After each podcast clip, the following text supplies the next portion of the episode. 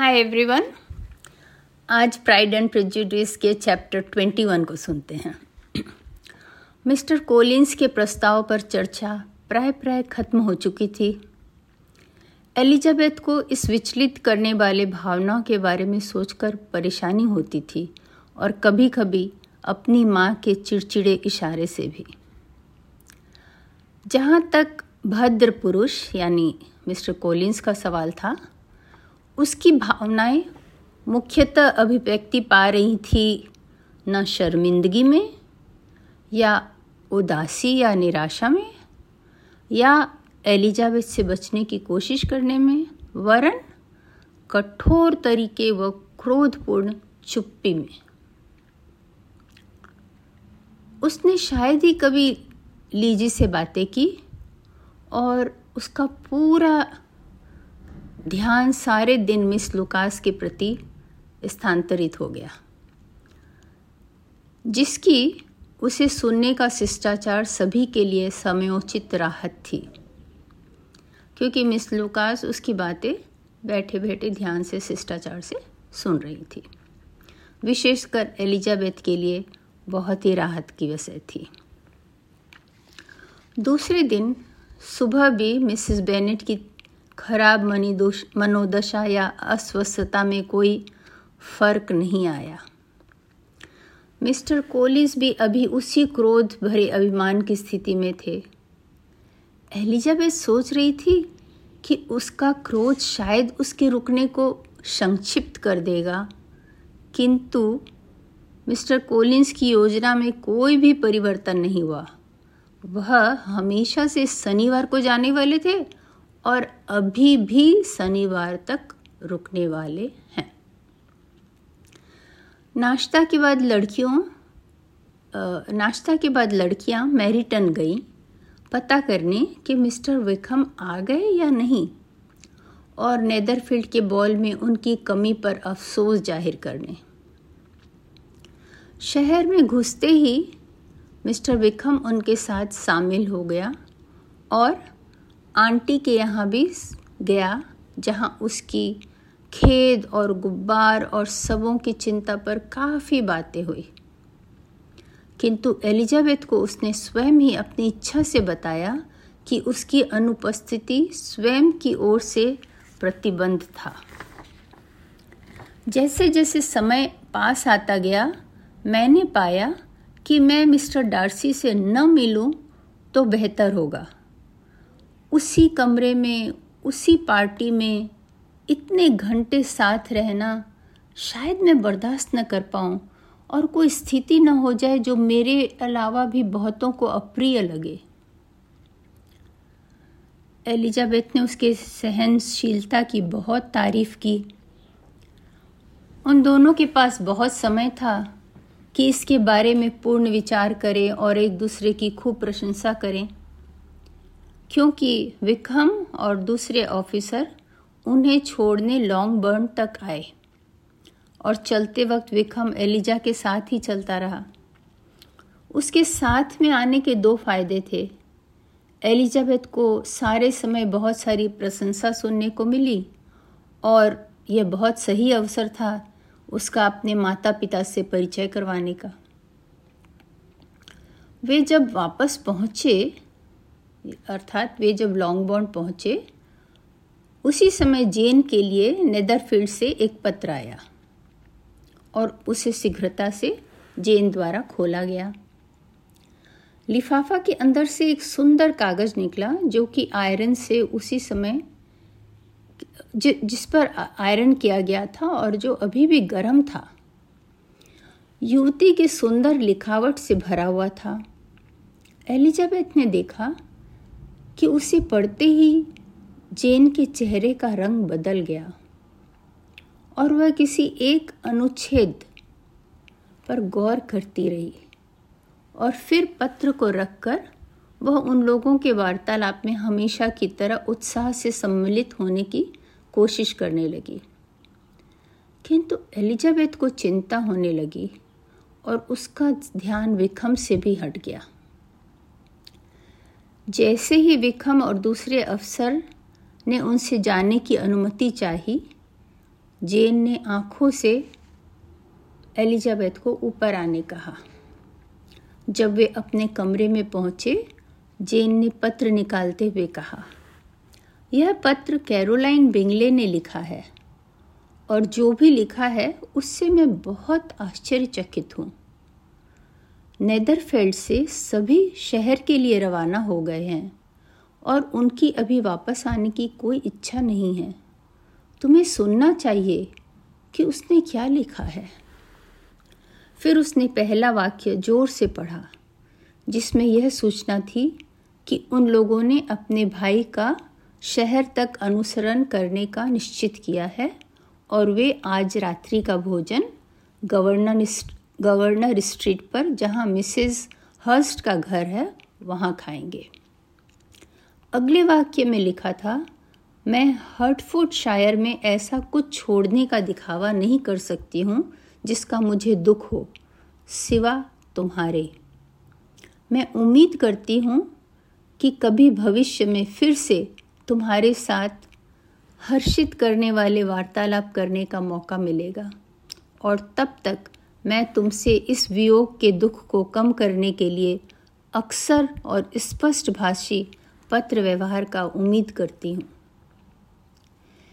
Elizabeth ने इन ऊँचे ऊँचे अभिव्यक्तियों को असंवेदनशील संदेह से सुना। हालाँकि उनके अचानक चले जाने से उसे आश्चर्य हुआ, किंतु उसमें उसे दुखी होने जैसा कुछ न लगा। इससे ऐसा तो नहीं लगा कि उनकी नेदरफील्ड से अनुपस्थिति के कारण मिस्टर बिंगले वहाँ नहीं आएँगे। और जहाँ तक उन बहनों की संगति के हानि का सवाल है, उसे लगा कि जेन को मिस्टर बिंगले की संगति में उन दोनों की कमी को भूल जाना चाहिए।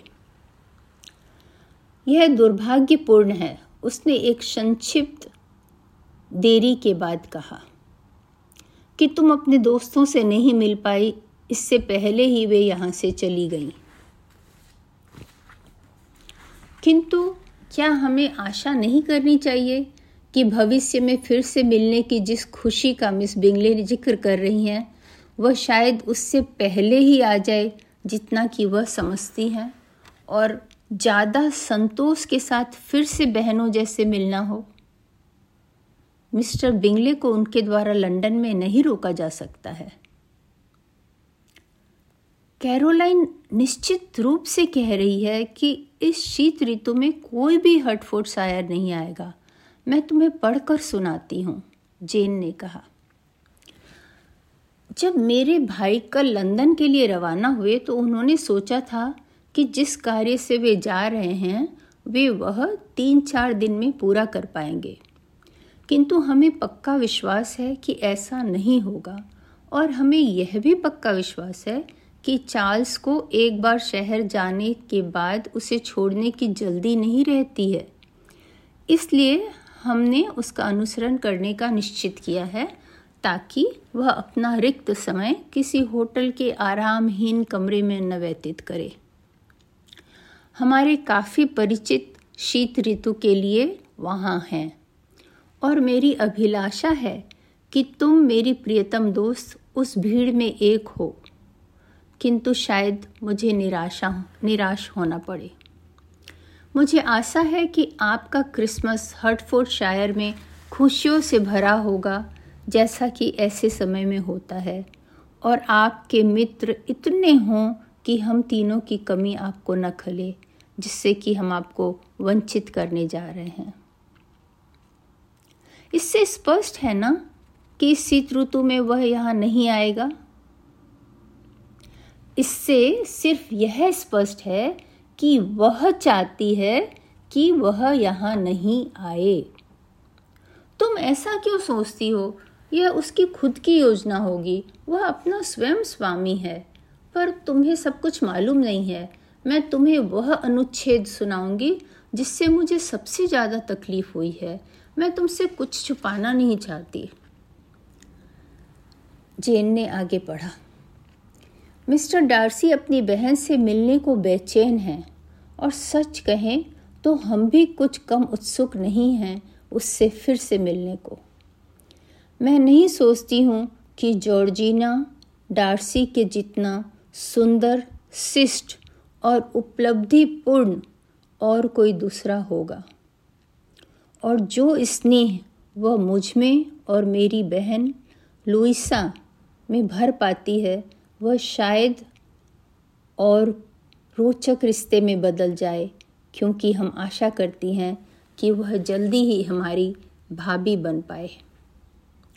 मुझे पता नहीं कि मैंने पहले आपको इस विषय में मेरे भावनाओं को कभी बताया या नहीं, पर बिना आपको उन्हें बताए मैं यहाँ से नहीं जाऊँगी। और मैं विश्वास करती हूँ कि आप उसे अविवेकशील नहीं समझेंगी। मेरा भाई उससे बहुत पसंद करता है। अब उसे ज़्यादा अवसर मिलेगा उससे अतरंग, अंतरंग तरीके से मिलने का। उसके रिश्ते में सभी चाहते हैं कि यह संबंध बन जाए जितना कि हम चाहती हैं। मुझे लगता है कि एक बहन के पक्षपात के कारण गुमराह नहीं हो रही हूँ जब मैं ये कहूँ कि किसी भी स्त्री का दिल जीतने के चार्ल्स काबिल है। इन परिस्थितियों के कारण जो इस संबंध के बनने के पक्ष में हैं, क्या मैं गलत हूँ मेरी प्रिय जेन? एक सुंदर घटना की आशा करने में, जिसमें बहुत सारे लोगों को खुशी मिलेगी। तुम क्या सोचती हो मेरी प्रिय लीजी इस वाक्य के बारे में? जेन ने पढ़ना समाप्त करते हुए कहा। लीजे ने कहा सॉरी जेन आगे फिर बोलती हैं, क्या यह बिल्कुल स्पष्ट नहीं है?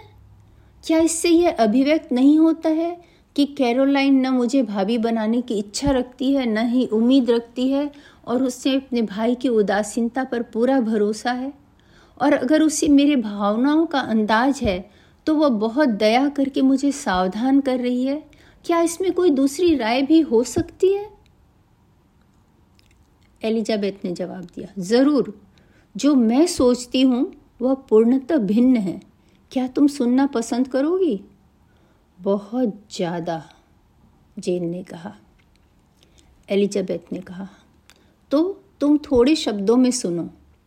मिस बिंगले देखती हैं कि उसका भाई तुम्हें प्यार करता है, किंतु वह चाहती है कि वह मिस डार्सी से शादी करे। वह उसके पीछे शहर गई है, इस उम्मीद में कि उसे वहाँ रोक सके और तुम्हें विश्वास दिलाने की कोशिश कर रही है कि वह तुम्हारी परवाह नहीं करता है। जेन ने सिर हिलाया। एलिजाबेथ ने फिर से कहा, सच में जेन, तुम्हें मेरा विश्वास करना चाहिए। जिसने भी तुम दोनों को एक साथ देखा है, उसे मिस्टर बिंगले के स्नेह पर ज़रा भी शक न होगा। मिस बिंगले को भी ज़रा भी शक नहीं है, ऐसा मेरा विश्वास है। वह मूर्ख नहीं है। अगर उसने डार्सी के आँखों में उसके खुद के प्रति इसका आधा भी प्यार देखा होता तो वह अब तक अपने शादी का जोड़ा मंगवा चुकी होती। पर बात यह है कि हम लोग उनके जितना धनी या महान नहीं हैं। वह इच्छुक है कि मिस डार्सी से उसके भाई की शादी हो। क्योंकि अगर ऐसा हुआ तो उसे डार्सी से शादी करने में इतनी असुविधा न होगी। योजना तो अच्छी है, पर यह तभी कामयाब होगी जब मिस डी बोरो डार्सी के रास्ते से हट जाए। किंतु मेरी प्रिय जेन, तुम गंभीरतापूर्वक यह नहीं सोच सकती हो। सिर्फ़ इसलिए कि मिस बिंगले बोल रही हैं कि उनका भाई मिस्टर डार्सी को पसंद करता है? कि वह तुम्हारे गुणों से थोड़ा भी कम प्रभावित है, जितना कि मंगलवार को था? नहीं, यह मिस बंगले के सामर्थ्य के बाहर है कि वह उसको बहला सके, कि तुम्हारे बजाय वह उसकी मित्र मिस डार्सी को बहुत प्यार करे। जेन ने उत्तर दिया अगर हम एक जैसा मिस बिंगले के लिए सोच सकें तो मैं तुम्हारे विचार से राहत पाती। तुम्हारे विचार मुझे काफ़ी तसल्ली देते किंतु मुझे पता है कि इसकी बुनियाद अन्यायपूर्ण है। कैरोलाइन जानबूझकर किसी को धोखा दे, वह ऐसा नहीं कर सकती है। मैं यह सोच सकती हूँ कि उसे धोखा हुआ है। वह ठीक है। तुम इससे खुशनुमा विचार और नहीं सोच पाती, क्योंकि तुम्हें मेरा तर्क ठीक नहीं लगा। तो तुम विश्वास करो कि उसे धोखा हुआ है। तुमने उसके प्रति गलत नहीं सोचने का अपना कर्तव्य निभा लिया। अब कुछ भी चिंता मत करो। जेन ने फिर कहा, पर मेरी बहन, क्या मैं खुश रह पाऊँगी एक ऐसे युवक का हाथ स्वीकार करके? जिसकी बहनें और परिवार चाहते हैं कि उसकी और कहीं शादी हो। तुम्हें अपने आप निर्णय लेना होगा, एलिजाबेथ ने कहा। और अगर बहुत सोच विचार कर तुम्हें ऐसा लगे कि उनकी बहनों को दुखी न करना ज़्यादा बेहतर है बनस्पित की उसकी पत्नी बनने की खुशी से तो तुम ज़रूर उसे इनकार कर देना। तुम ऐसा कैसे कह सकती हो? जेन ने धीरे से मुस्कुराते हुए कहा, तुम्हें पता होना चाहिए कि हालाँकि मुझे बहुत दुख होगा उनकी नापसंदगी से, किंतु मैं कभी हिचकूँगी नहीं। मैं नहीं सोचती हूँ कि तुम इनकार करोगी। और जब यह बात है तो मुझे तुम्हारी स्थिति के लिए ज़्यादा सहानुभूति दिखाने की ज़रूरत नहीं है। किंतु अगर इस शीत ऋतु में वह वापस नहीं आया तो मेरे पसंद की ज़रूरत ही नहीं पड़ेगी, क्योंकि छः महीने में बहुत कुछ हो सकता है। उसके वापस नहीं आने के विचार से एलिजाबेथ ने बहुत नफरत से सुना। उसके वापस नहीं आने के विचार को एलिजाबेथ ने बहुत नफरत से सुना। उसे लगा कि यह सुझाव सिर्फ़ कैरोलिन की इच्छा को बताते हैं। और वह एक पल के लिए भी नहीं ये सोच पाई कि ये इच्छाएँ कितनी भी स्पष्ट रूप से और चतुराई से व्यक्त किया जाए, इनका उस युवक पर कोई प्रभाव नहीं पड़ेगा, जो कि पूर्णतः इन सबों से स्वतंत्र है। उसने अपनी बहन को बहुत ज़ोर देकर बताया कि वह इस विषय पर क्या सोचती है और जल्दी ही इसका सुखद असर देखने मिला। जेन का स्वभाव निराशापूर्ण नहीं था और धीरे धीरे उसकी आशाएँ जगने लगी। हालाँकि कभी कभी बिंगले के स्नेह के प्रति संशय उसकी उम्मीद पर हावी हो जाता था कि बिंगले शायद नेदरफील्ड लौट कर ना आए और उसकी हृदय की हर इच्छा का जवाब न दे।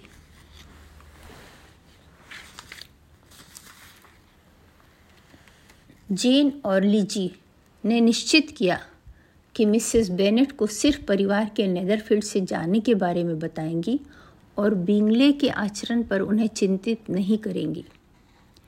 किंतु रवानगी की बात सुनते ही मिसेस बेनेट बहुत चिंतित हो गई और दुख प्रकट करने लगी। दोनों बहनों का जाना बहुत दुर्भाग्यपूर्ण है, जबकि उनसे इतना अंतरंग परिचय हो रहा था।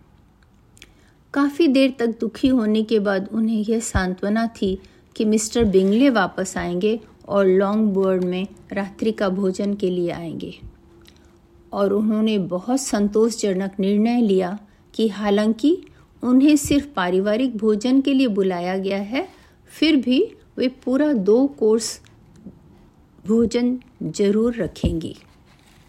और इस तरह चैप्टर 21 ख़त्म होता है। मुझे आशा है कि आपको सबों के बोलने का तरीका और सोच का तरीका बहुत अच्छा लगा होगा। जेन ऑस्टिन के लिखने का तरीका बहुत अलग है। जैसे एक वाक्य को हम साधारण ढंग से लिख सकते हैं, उसको वो कितना सुंदर ढंग से लिखती हैं कि वो पढ़ने वाले को उसमें बहुत आनंद आता है। तो आज के लिए यहीं ख़त्म करते हैं। बाय।